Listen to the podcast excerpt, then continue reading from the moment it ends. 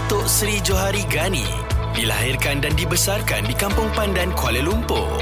Dikenali sebagai strategis pemulih korporat, Datuk Seri Johari Gani adalah seorang akaunten bertauliah dan bergiat dalam dunia keusahawanan dan korporat selama lebih 28 tahun. Fokus pagi bersama Ali Iskandar dan Hawa Rizwana mengalu-alukan Datuk Seri Jo untuk berkongsi kisah beliau dari dulu sehingga sekarang. Inilah Jejak Usahawan di Bulletin FM. 5 siri episod bersama Datuk Seri Jo. Okey, untuk siri kedua, perbincangan jejak usahawan bersama Datuk Sri Jo ini kita lah mungkin nak dapatkan sedikit perkongsian pengalaman uh, Datuk Sri mengendalikan KFC Holdings ini. Apa antara perkara yang yang boleh dikongsi sebagai sebagai inspirasi kepada pendengar? Pertama, macam saya sebut sebelum ini, bila kita ada syarikat macam gegasi macam KFC Holding ni, hmm. dia pengurusan sebelum buat macam-macam benda. Hmm. So many things they do. Jadi saya bila saya dapat peluang untuk uh, melihat semula perniagaan itu tersebut, saya rearrange balik perniagaan ini hmm. supaya dia ada uh, fokus pengkhususan. Hmm. Jadi pengkhususan yang saya buat itu ialah mana-mana bisnes yang tidak kena mengena dengan niaga ayam, saya tolak. Hmm. Kita clean up, kita tutup macam dulu dia ada property ada money lending macam-macam investment hmm. kita cut so kita fokus balik mega ayam kemudian property-property yang mana saya ada ni kita jual kita bayar hutang balance duit tu kita guna untuk buka banyak outlet hmm. alright nombor dua saya tak lagi beli outlet hmm. saya sewa outlet okey Hmm. Jadi outlet ni kita tak beli. Dulu kita nak buka Kita beli outlet. No. Sekarang kita tak Kita sewa saja. Kita cari tempat yang sesuai Kita sign agreement Sewa 5 plus 5 10 tahun hmm. Lepas tu dalam masa 5 plus 5 ni Katakan kita buka outlet ni Lepas 5 tahun Lepas tu ada orang buat highway kat depan hmm. So we can just move ah. Tapi kalau kita beli property tu We stuck with the property hmm. So akhirnya apa yang saya buat Kita keep changing the location Sehingga mencapai 440 outlet hmm. Daripada 200 Kemudian tanpa buat pinjaman. Mm. Sebab kita pakai on rental basis. Mm-hmm. Mm-hmm. tak? Dulu kita nak beli kita hutang, beli hutang, uti beli hutang. So now no more. Mm-hmm. So what I do I say, kita kita cari tempat sewa kita bayar dia 5 plus 5 mm. And then kita kita bayar sikit lebih sikit tak apa mm. Tapi kita tak terikat Dengan komitmen Pembayaran ansuran mm. Property tersebut mm. okay. So over time Daripada 700 juta menjadi 1.4 juta double uh-huh. pasal kita fokus on mega ayam mm. and then kita bila kita fokus mega ayam ni ada masalah lain pula wujud yeah. ayam tak cukup mm. okay. so bila ayam tak cukup what do you do kita pergi jumpa supplier semua tak cukup tak boleh supply ayam dan kita then buka satu perniagaan mm. untuk cari orang menternak ayam mm. Mm. jadi kita dapat security of supply dari masalah ha. buka peluang baru. Buka peluang baru. Hmm. Sebab tu saya kata bila kita fokus dia akan buka banyak peluang baru. Hmm. Yeah. Pasal banyak benda yang kita boleh buat yang ada sinergistik dengan perniagaan yang kita buat. Hmm. Daripada kita pergi melabur property, kita pergi melabur buat money lending, yeah. kita buat investment. Hmm. Kan all this thing orang lain manage yang ini kita manage. Hmm. So jadi kita bagi pengkhususan. Hmm. Okay. Bila uh, Datuk Sri ada sebutkan okay, ada masalah Datuk tak putus asa Sebaliknya mencari peluang lagi Ya Macam mana Datuk boleh ada mentaliti Ataupun pemikiran sedemikian hmm. tu Okey Sebab tu saya cakap Usahawan ni dia tak boleh buat-buat hmm. Kalau you buat-buat Bila you gagal sekali you give up Ya yeah. Tapi kalau you suka You always find out Why You belajar daripada dia punya kesilapan. Hmm. Mistake kat mana? Syarikat ni mistake dia kat mana? Hmm. Kalau saya buat mistake, kat mana saya punya mistake? Hmm. Mungkin saya over trusting to people saya dengar cakap orang saya tak buat cek hmm. oh ni kawan saya takkan dia nak tipu tak boleh hmm. dalam niaga ni kawan ke adik-beradik ke keluarga ke bila kita nak buat keputusan perniagaan dia kena berdasarkan fakta hmm. kalau dia datang kawan oh uh, saya nak supply you ni ni ni ni kita tak cek pasal hmm. kita dengar oh Eli supplier you Eli you supply apa saya supply ayam hmm. so cakap okay very good you supply saya 5000 hmm. uh, satu hari uh, 10 ribu atau Sedangkan saya tak pergi cek dengan Eli Kat mana you dapat ayam ni mm. Kat mana you beli ayam ni mm. kan? Mm. So you tak buat Jadi I tak buat that checking Jadi bila tiba hari ni mm. Restoran ni patut terima ayam tak tak terima ayam pasal yeah. apa supplier tak hantar. Mm. Dan bila kita cek balik baru kita faham bahawa supplier ni pun beli atas tangan orang. Hmm. Dan mm. maksud kita pergi kat orang tu. Mhm. Ha, ini masalah. Okey. Jadi bila orang tu increase harga, Eli pun kena increase harga. Hmm. Jadi eh, dulu kontrak kita katakan harga RM3. Now you supplier supply ke Eli increase RM4. Jadi kita pun nak kena bayar RM4. Hmm. Then susah kita nak buat berniaga macam tu. Hmm. So kita kena tahu apa benda kita buat. Ya. Siapa supplier kita, siapa customer kita, siapa kaki tangan kita. Mhm. Ini very important. Okey. Datuk Sri uh, sebagai turnaround specialist ni melihat okey dalam satu syarikat tu bisnes-bisnes yang rasanya boleh di, dibuang kerana un- untuk nak utamakan bisnes yang yang yang asal tu bisnes hakiki itu perlu dilakukan. Why would somebody want to uh, mahu, mahu mencabangkan bisnes kepada benda-benda yang tidak kait dengan Okay. Ya.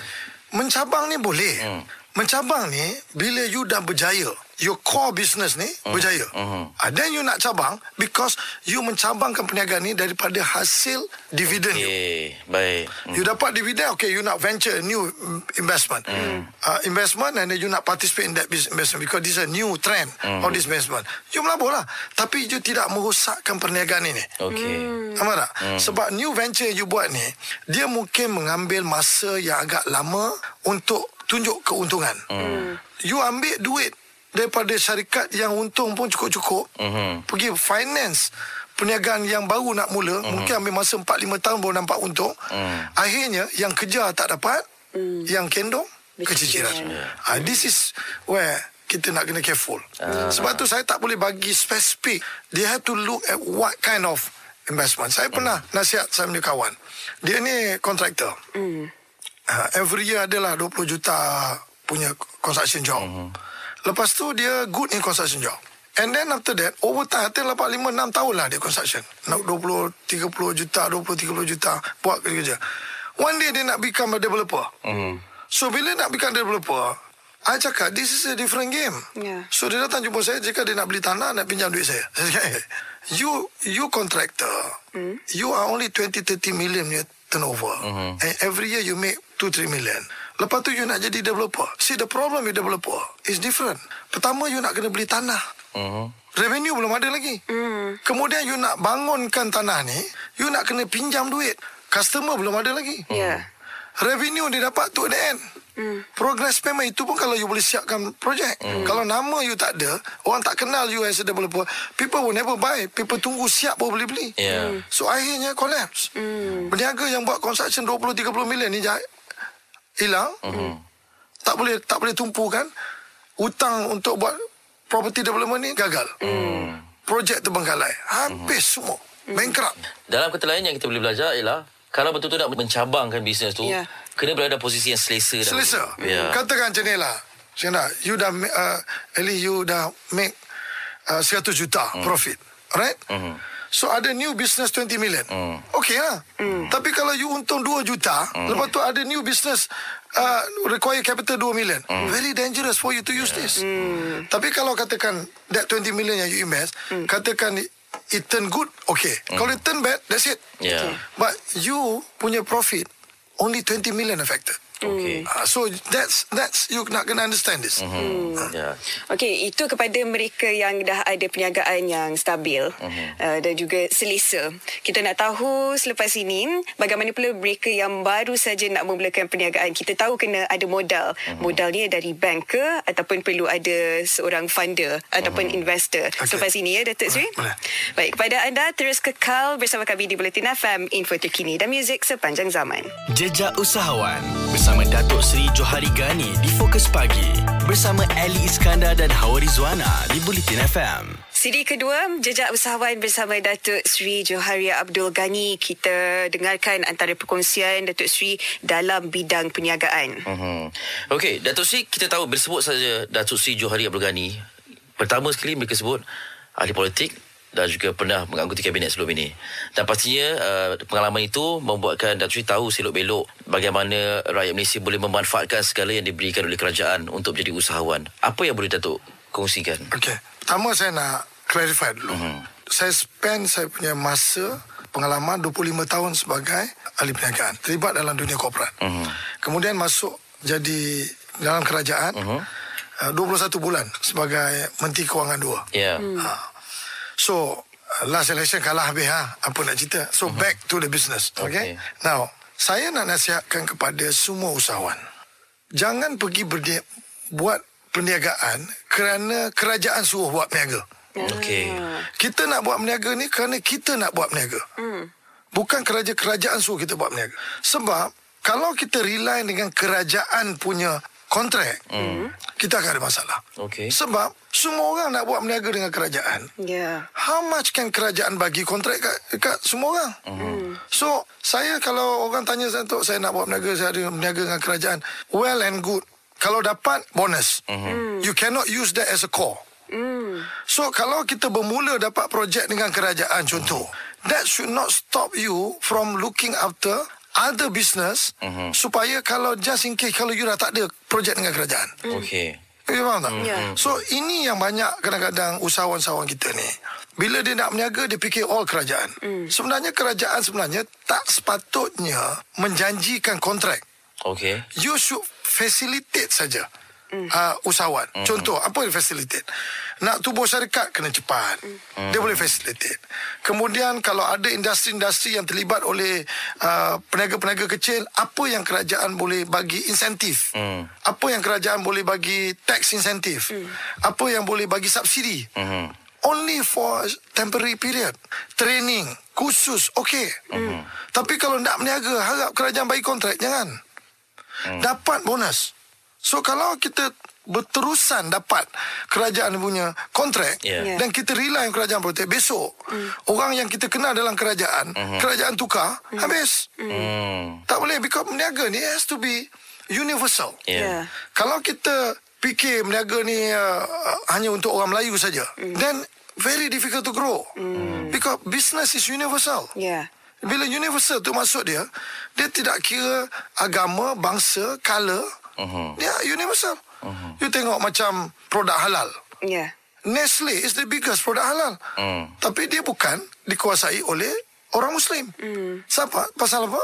Pasal dia understand about business universal. Mm. Bila dia sampai ke Malaysia, dia tahu bahawa majority population kat Malaysia ni orang Islam, mm. Muslim, dan dia make sure that produk dia halal. Hmm. Tapi kalau dia pergi kat negeri Eropah, some of the product dia tak halal. Mm. Ingredient dia pakai tak halal. So, that is uh, the principle of business. Mm. Okay. Tapi kalau kita punya usahawan semua latch on to the government, Yeah. asyik bergantung pada government, mm. ah, ini masalah. Dapat kontrak sokong, tak dapat kontrak, mm. tak sokong. Mm. Eh, Tapi- kita berniaga. Mm. Ah. Beda orang sokong, tak sokong, orang mesti beli barang kita. That is the perniagaan. Ya. Tapi Datuk Sri mungkin mereka mahu membuat perniagaan uh, dengan kerajaan kerana mungkin rasa secure, rasa selamat. Kalau buat sendiri risikonya lain pula. Jadi apa risikonya kalau Boleh Nak buat Hmm. kerajaan Nak buat bisnes kerajaan ni Tak ada masalah mm. Masalah dia Kita bergantung harap Kepada kerajaan 100% mm. Sepatutnya Apabila kita dah buat kerajaan 3-4 tahun Cukup untuk memberi kita Kedudukan kewangan Untuk kita think about The survival of our business mm. Apa benda yang kita boleh buat Dengan menggunakan capital-capital Hasil daripada didikan Daripada agensi-agensi kerajaan mm. That's it kena independen juga? Kena independent mm. Because you know Business ni kena independent mm. That's what business is all about mm. Sebab tu saya cakap Siapa dari usahawan ni Kalau nak kerja 9 to 5 It's not usahawan Ya. Even some of those successful people Yang ada 3, 4, 5 public listed company You tanya dia kerja 16 jam Ya. Ada yang 18 jam Saya pun kadang-kadang ter- terbawah juga 18 jam Hmm. Okey. Dari hari Ahad sampai Ahad. Aman Datuk Sri, um, Yelah, um, bila kita cakap tentang konteks uh, keusahawan di Malaysia ni, PKS dan sebagainya, uh, seolah-olah macam perlunya ada safety net di situ. Jadi, sokongan kerajaan tu, sesuatu yang sangat-sangat diharapkan. Walaupun pada masa sama, kita gasak ni untuk okay. menjadi berjaya ni. Ya. Si safety net ni kerajaan bukan saja bagi kepada Bumi Putra. Hmm. Non Bumi Putra juga. Contoh kerajaan mewujudkan SME Bank. Hmm. Bank Pembangunan, SME Bank, Exim Bank. Ini semua adalah bank-bank milik kerajaan yang ditubuhkan semata-mata kerana nak membantu usahawan-usahawan yang tak boleh pergi ke bank. Nak pergi banking, banking tengok ah, ini kecil tak mau. Hmm. Pergi CIMB, CIMB cakap tak mau. Pergi RHB tak mau. Pergi Hong Leong tak mau. Pergi... So, kita wujudkan SME Bank ni kerana kita tahu bahawa ada usahawan-usahawan di sana syarikat mereka ni boleh maju tapi dia nak bridge dia hmm. nak bridge of the financing hmm. nak cari investor tak ada Ah. nak cari private equity tak ada kalau ada pun nak ambil kat syarikat tu semua hmm. so kita wujudkan SME SME Bank macam contoh ni hmm. jadi SME Bank ni sebenarnya adalah merupakan satu daripada asisten daripada kerajaan. Hmm. Tapi bila kita nak pinjam ke SME Bank, kita kena ada basic perniagaan kita yang jangan hari ini baru nak buka syarikat bes, besok pergi SME Bank. Hmm. Takkan dapatnya. Hmm. Impossible to get. Sebab tu cakap bisnes ni, dia the best training ground is when you start small. Yeah. Okay. Jadi bila bila tak berjaya, saya ada ramai kawan-kawan saya yang bis, buat bisnes tapi akhirnya dia decide oh no I don't have a card to do this. Mm. So akhirnya lepas 5 6 tahun lepas tu dia go back to employment. Dia, dia pergi, pergi pergi kerja balik menggunakan yeah. kelulusan dia. Mm. Dapat gaji 20,000 30,000. Mm. So okay better. Mm. So rather than dia spend dia punya time sampai dah masuk umur 50 lebih 60 mm. and then by the time nak kerja siapa nak ambil? Yeah. Yeah. Ha, so that's why saya suka the younger generation ni masa mm. waktu umur muda-muda ni you venture into business. Mm. You venture to you be creative. You you you got a lot of energy. Mm. You go explore. Explore. Gagal tak ada masalah. Yeah. Kan? Mm-mm. So you you must willing to face failure. Hmm. Okay. Kita nak tahu lebih lanjut bagaimana kalau golongan muda, golongan belia ini nak menggunakan peluang-peluang yang dah ada di negara kita, peluang-peluang yang sudah diberikan kerajaan sepenuhnya dalam bidang perniagaan. Seketika nanti di Bulletin FM, info terkini dan muzik sepanjang zaman. Datuk Seri Johari Gani dilahirkan dan dibesarkan di Kampung Pandan, Kuala Lumpur. Dikenali sebagai strategis pemulih korporat, Datuk Seri Johari Gani adalah seorang akaunten bertauliah dan bergiat dalam dunia keusahawanan dan korporat selama lebih 28 tahun. Fokus pagi bersama Ali Iskandar dan Hawa Rizwana mengalu-alukan Datuk Seri Jo untuk berkongsi kisah beliau dari dulu sehingga sekarang. Inilah Jejak Usahawan di Bulletin FM. 5 siri episod bersama Datuk Seri Jo. Okey, kembali bersama Jejak Usahawan bersama Datuk Seri Jo dalam fokus pagi bersama Ali dan Hawa.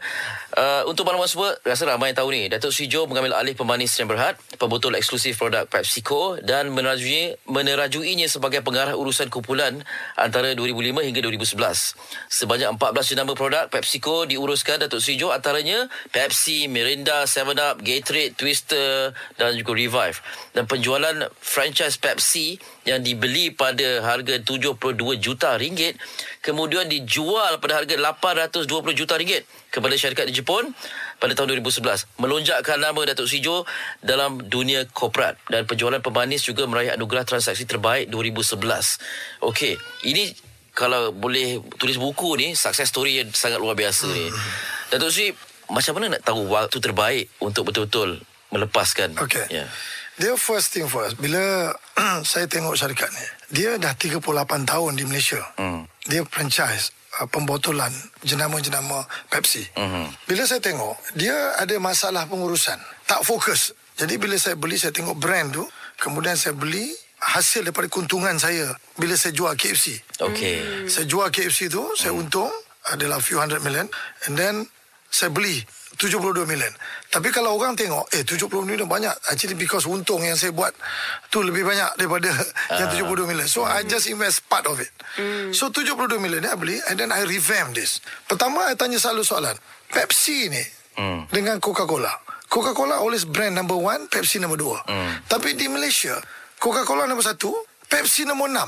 Oh. Why? Because kita tak bawa Pepsi tu sebagai nombor dua punya brand. Sebab dalam mana-mana you pergi dalam dunia, Ya. kalau you tengok orang jual cola, bis, uh, drink, cola drink ni, Coke nombor satu, Pepsi nombor dua. Tapi kat Malaysia kita nombor lima, nombor enam. So, I think there's a lot of values that I boleh create ni untuk bring back them to become number two. Not number one. See, kadang-kadang berniaga ni, not necessarily to be number one. You can be number two because you got to be realistic. okey Right? You can be realistic. Kadang-kadang you not necessary to be number number two. You can be number three but re- realistic. Right? Kalau tidak, you fight benda yang tak boleh menang. Buat apa? Ha, so, jadi apa saya buat? Saya beli, saya masuk.